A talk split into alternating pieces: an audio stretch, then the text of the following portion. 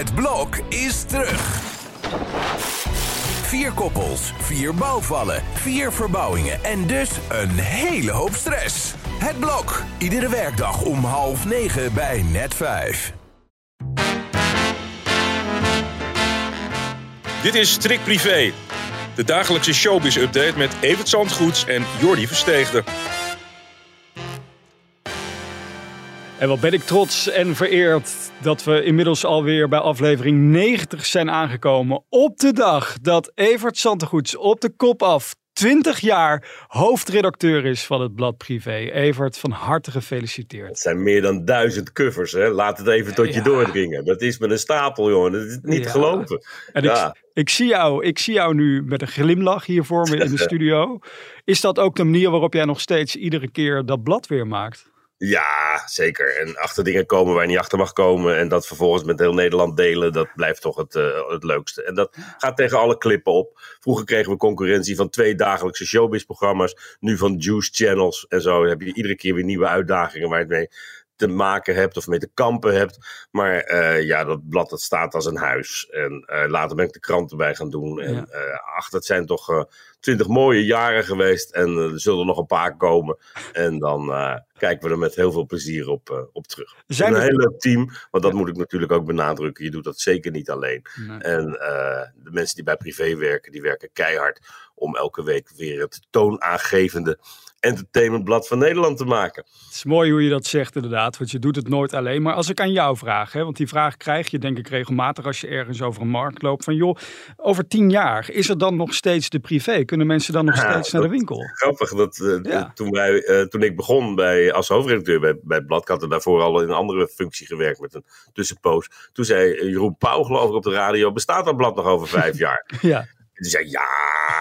Maar ik dacht van ja, we krijgen wel heel veel concurrentie nu. Ja. Maar ik ben er nu meer van overtuigd dat dat blad er over eh, tien jaar nog is dan, dan ik toen stiekem was. En ik heb me wel eens laten vertellen dat er uiteindelijk in Nederland twee bladen overblijven: de Donald Duck en de Privé. weet dat ik dit meegeschreven heb en dan houd ik dat over een jaartje of tien nog eens een keer tegen je aan. Hopelijk maken we dan ook nog steeds deze podcast. Ja, aflevering 6000 dan, als we dat nog twintig jaar gaan doen. Nou ja, wat mij betreft, eh, ik, eh, er zitten hier heel veel mensen om me heen ja te knikken. Gaan we gewoon ja? doen? Ja, zeker. En eh, nou ja, we gaan ondertussen verder met eh, iets triester nieuws eigenlijk. Want laat ik eerst even dit nummer laten horen. Tell me lies, tell me sweet little lies. Tell me lies, tell me, tell me lies. Ja, Evert, ik denk dat weinig mensen dit nummer van Fleetwood Mac niet kennen, hè? Met Christine McVie, ja, die stem is ook zo herkenbaar. En, en het album Rumors alleen al, ja, dat had de hele klas in die tijd. En Go Your Own Way staat daar ook op, prachtig nummer. En als je dan later hoort dat dat door al het geruzie in de groep en thuis is eh, eh, tot stand gekomen, dan eh, hebben al die ruzies wel wat heel erg moois opgeleverd. Ik schrok ervan dat ze al 79 was, maar ja, dat, dat had ik kunnen weten eigenlijk.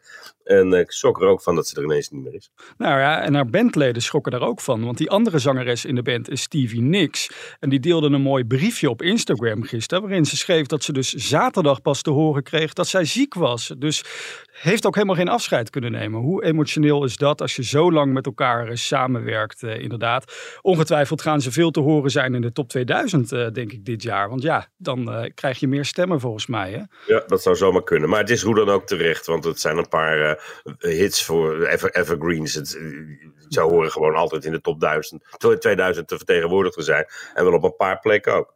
Vandaag zijn de stembussen daarvoor geopend trouwens. Heb jij een favoriet nummer waar je dit jaar op gaat stemmen? Op, op Lil Kleine bijvoorbeeld? Nou, ik, eh, ik hou me niet zo. Nee, nee ik heb niet echt. Ik heb, eh, vind de Simply Red altijd wel lekker en zo. En eh, Ja. dat soort muziek. Maar lekker eh, radiomuziek voor in de auto.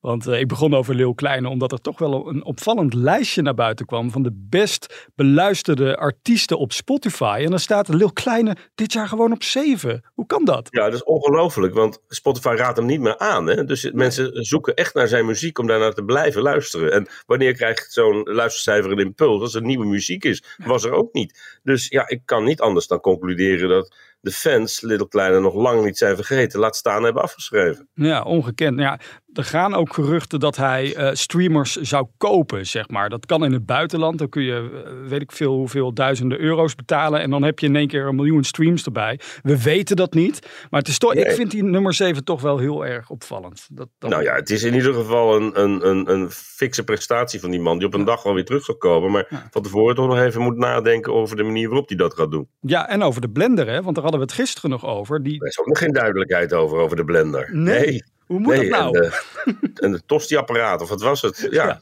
tosti-eisen. Ja. We gaan het allemaal eh, op de voet volgen, Jordi. Precies. Ondertussen gaan wij verder met een eh, andere rechtszaak. Danny de Munk, die hoort vandaag of de vrouw die aangifte van verkrachting tegen hem gedaan heeft, of zij onder ede gehoord gaat worden. Dat moet toch wel een spannend moment voor Danny zijn. Ja, dan zou hij de hele boel kunnen omdraaien. En dan wordt hij ineens de, de, degene die de zaak eh, voert. En eh, ja, het is eh, een, hoe dan ook een zaak die alleen verliezers kent. En Danny komt er op dit moment goed uit. En laten we voor hem en zijn gezin hopen dat dat het geval blijft. Het is eh, eh, wel een zaak die op de voet gevolgd zal worden door iedereen die aangifte gedaan heeft tegen een BN'er. Mhm. Vanwege eh, alle zaken die het afgelopen jaar gespeeld hebben. En daar hangt voor die mensen heel veel van af. Ook of er nog nieuwe mensen durven op te staan om aangifte te doen. Als er iets is, is, heeft plaatsgevonden de afgelopen jaren. Dus ja, daar hangt veel van af. Maar vooral dus voor Danny en die mevrouw zelf. Morgen weten we meer. Waar we vandaag al meer over weten, gelukkig, is over onze collega Mark van der Linden. Want die is weer thuis, hè, gelukkig. Die is weer thuis. Die eh, kreeg te horen dat hij naar huis mocht als er tenminste thuiszorg geregeld was. Nou, dat kon hij doen. Dat zei hij al toen ik hem van de week sprak. Ja. Dat hij één vriend bereid heeft gevonden, die is fysiotherapeut, om eh, eh, voor hem te gaan zorgen. Dus hij is weer thuis en negen dagen ziekenhuis. Ja, je bent toch nergens zo lekker als thuis. Dus die is blij dat hij het ziekenhuis weer heeft kunnen verlaten. En Yvonne Kolderweijer heeft spijt hè, van het feit dat ze mensen heeft opgeroepen om informatie over hem te delen. Ja, dat is al de tweede keer, want ze had ook al spijt van die, van die YouTube-filmpje met over Rachel. Althans, dat heeft ze verwijderd. Dus ja, daar blijkt ook een beetje spijt uit. Ja. En eh, ook al zegt zij dus nog steeds dat er allerlei redenen zijn om dat maar te doen, allerlei belangen. Dus eh, met andere woorden, om de bron te beschermen. Dus eh Yvonne laat het er nog niet helemaal bij zitten. Ja, en dan gaan wij eindigen met een glas wijn naast ons. Want dat is typisch Dries Rolvink natuurlijk. Die heeft weer iets nieuws bedacht. Nou, die gaat de, wijn, de, wijnlandjes, de meilandjes achterna. Die gaat eh, eh, eh, een wijnlijn op de markt brengen. En eh, ja, Dries heeft natuurlijk uitgebreid geproefd. Ja. En het kon ermee door. Sterker nog, hij raadt deze wijn van harte aan, heeft zijn naam eraan verbonden. En ja, het kon bijna niet uitblijven dat die enorme actie van hem afgelopen zomer met dat wijnproeven miljoenen keren bekeken is. Echt miljoenen keren met die ober in Spanje. Dat dat een vervolg zou krijgen. En dat datzelfde wijnbedrijf gedacht heeft van, oh, dan gaan we Dries ook wat doen. En eh, deze dagen eh, ligt het in de winkel, net voor de feestdagen. De wijn van Dries. Dus, eh, nou, ik neem aan dat hij zelf ook een voorraadje ingeslagen heeft. Want, ja, die spuugt er niet in. En traint het er allemaal wel weer af later. Fantastico, hè, zou die dan Ja. uiteindelijk zeggen. Proost, zeggen wij ook tot slot in deze podcast tegen jou hè, op je 20-jarige jubileum. Ja, dat we je nog maar lang hier bij privé mogen houden even. Tot morgen.